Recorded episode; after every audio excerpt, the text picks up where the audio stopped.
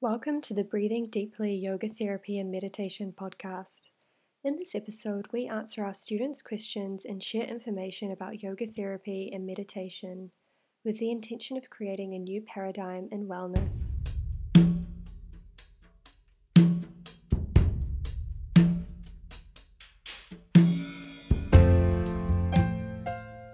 Today's episode is a recording taken directly from a live Q&A session with Breathing Deeply founder Brandt Passalacqua and students of our Yoga Therapy Foundations program.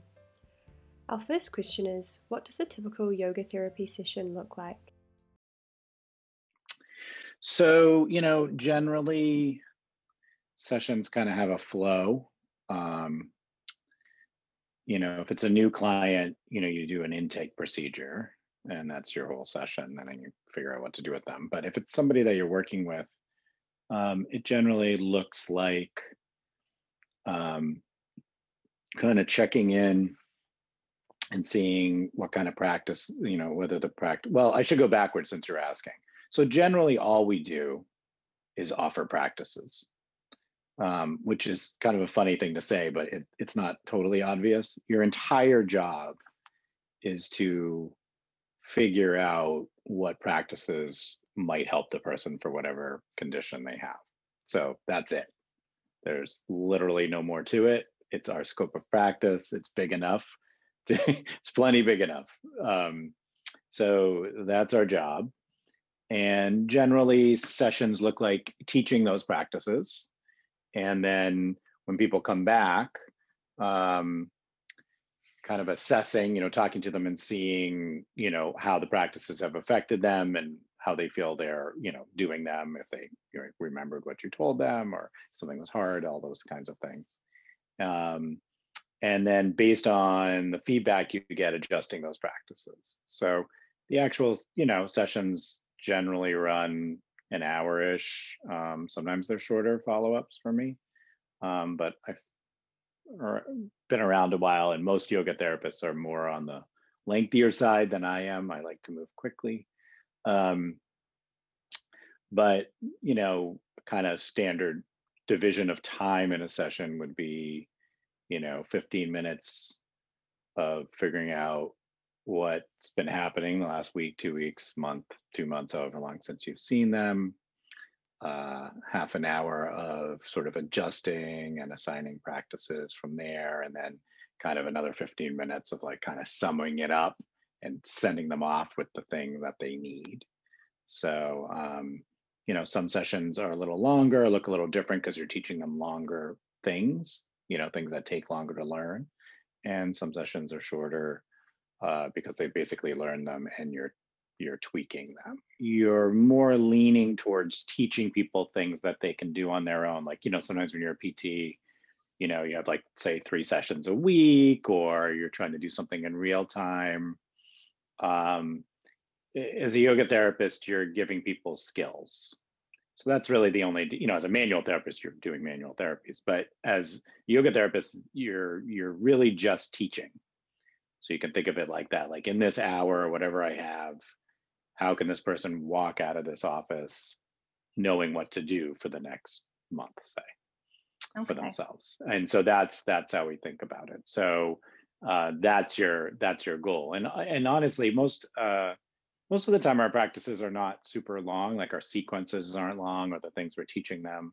Um, if you're you know if you're clear um, you don't need super lengthy interventions so, um, you know, you kind of stay economical and teach people what they need, and that you're kind of sending them home with that. Um, and then there's a, you know, there's in terms of the session, there's always like time for your therapeutic relationship, which is part of any of these things that you're talking about, right? So they want to, you need to know each other, they need to trust you, they need to feel like they're being listened to, but in the end, your goal is to teach them those practices. That's your that's what's on the top of your mind, you know, the entire time.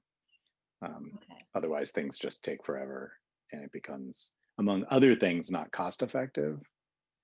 You know, so you know, like a lot of yoga therapists kind of do this like really slow thing.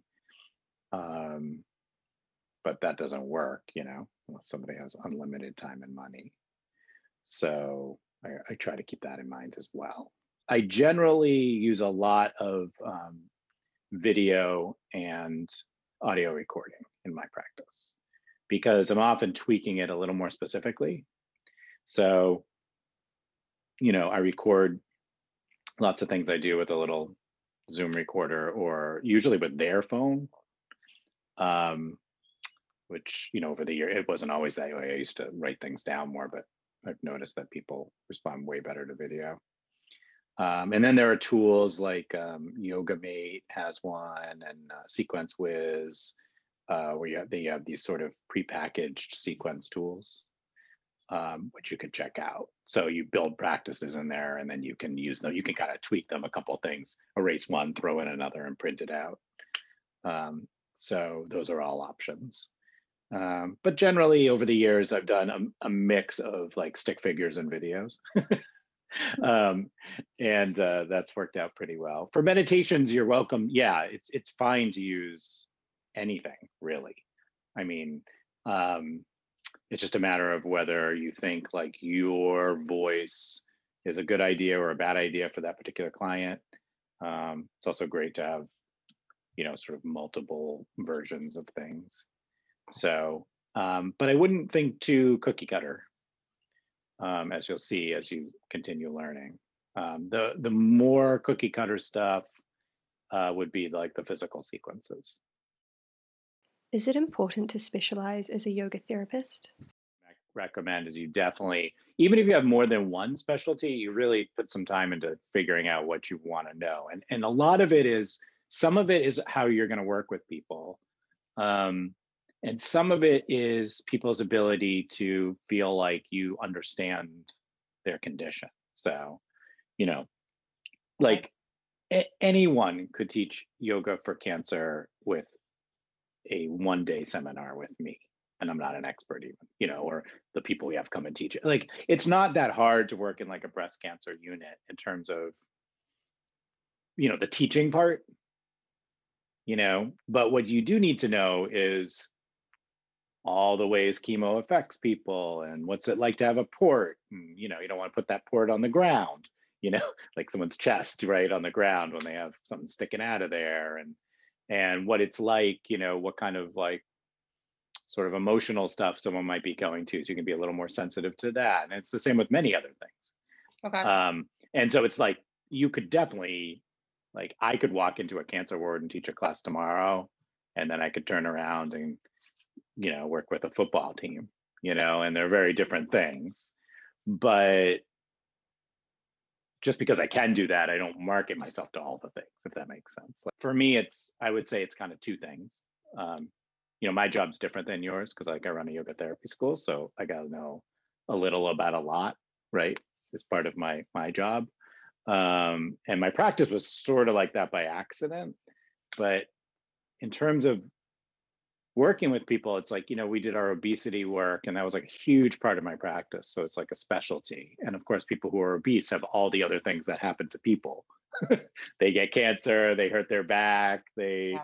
have depression. So, of course, I worked with all those things, but that was sort of like my target. Like, I'm somebody, and, you know, the reason for that was be, among other reasons, one of the big reasons is that if you were obese, it's hard to find someone to work with, you know, because you're not sure if they're going to judge you. You know, you see some like super fit yoga teacher, right? And you're like, should I work with them? I don't know. Maybe every time I come in, they're like, there's the fat guy. You know, I don't want that. So, you know, that's part of it. And that's true with everything like trauma, you know, I, I mean, I do a lot of that too. And so slowly, what I kind of did is like specialized in different things and built little kind of worlds around them. Um, and some of them were like more public, like the obesity stuff. Like I wrote a book and I gave seminars, and I, and some of them were more just uh, being very well informed and letting people know I worked with that. So that's more like the trauma work I've done. I never like went out into the world and tried to proclaim myself a trauma expert, but I worked with hundreds of people with big traumas, you know. Um, so, you know, from a work standpoint, it's really good. It's really hard to market yourself as like a I can do everything yoga therapist. It sounds almost crazy, you know.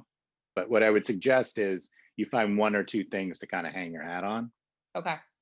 Um, knowing that those people are going to have all the other things. It's not like people with trauma don't get plantar fasciitis. And then once they're in your orbit, you know, that's how, or they're, you know, a lot of times I would be working with somebody with trauma and they're like, I mean, I just got to ask you, I know that's not what we do, but you do physical stuff, right? Like they'll see, some, you know, I mean, I'm like, yeah, of course. And they'll say, oh, well, my husband has plantar fasciitis. Do you think you would work with him? You know, it's been really chronic for years. I'm like, sure, send them in. I'll, I'll check them out. So, like, a lot of times it's like that, you know. So you have the person, the main thing you're focused on, sort of referring other things to you. Um, and this kind of subtle thing you do is like, um, like in the space you're working, you can have information on all the things yoga therapists might do if if you're willing to work with them.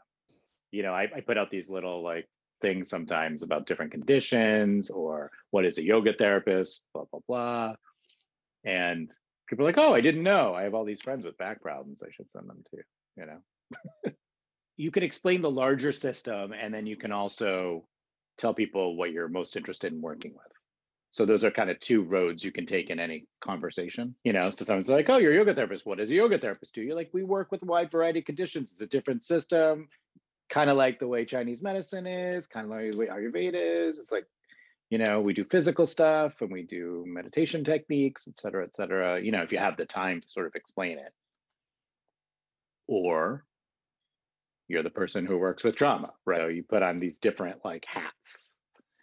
Um, mostly to help the person you're talking to, right? Like that's yeah. that's your goal to help the person understand what it is you do. If you if you say too much, a lot of times people just kind of walk away like I don't know. What is the best way to approach depression and anxiety from a yoga therapy perspective?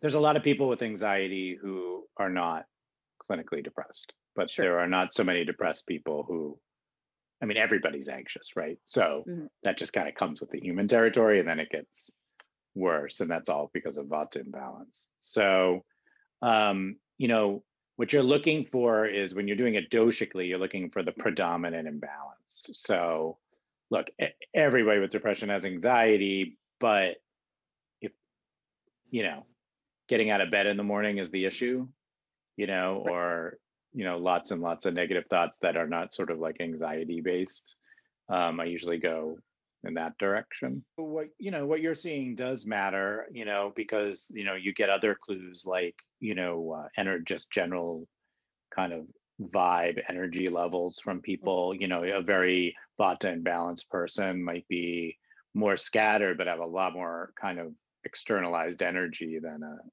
really mm-hmm. depressed person. So someone with both, you know, you can see that they're like, you know, barely lifting their head to talk to you is a very different person, mm-hmm. right?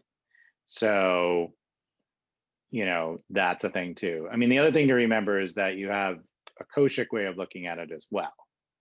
Yeah. So, you know, you have that lens of like, is this an energetic issue? Right. Is this a kind of deeper thing? you know, kosha wise that we're looking at? Is this person like just sort of totally disconnected? And and if they are, is it like a lack of, you know, ananda awareness, or is it not enough energy to have that awareness? You know, you might make different choices. You might bounce between those two models just to get your thought process together.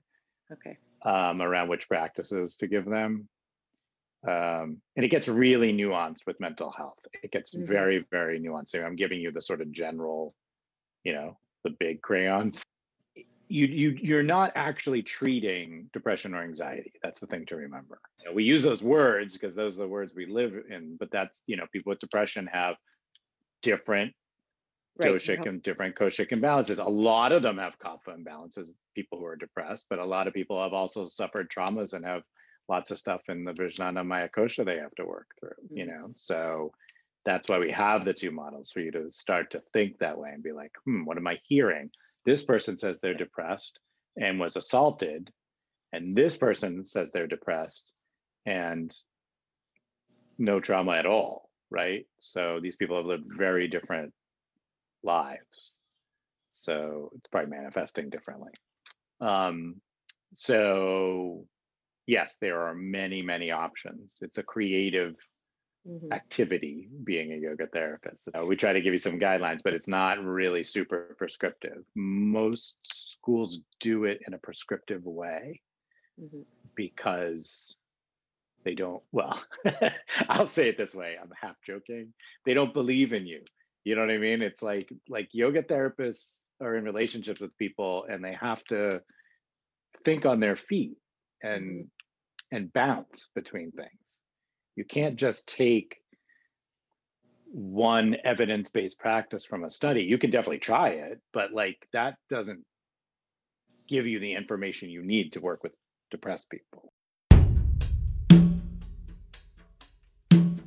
Thanks for listening to the Breathing Deeply Yoga Therapy and Meditation podcast. If you enjoyed this episode, please consider subscribing, leaving a positive review, and sharing it with friends. For more information about our yoga therapy and meditation trainings and programs, visit breathingdeeply.com.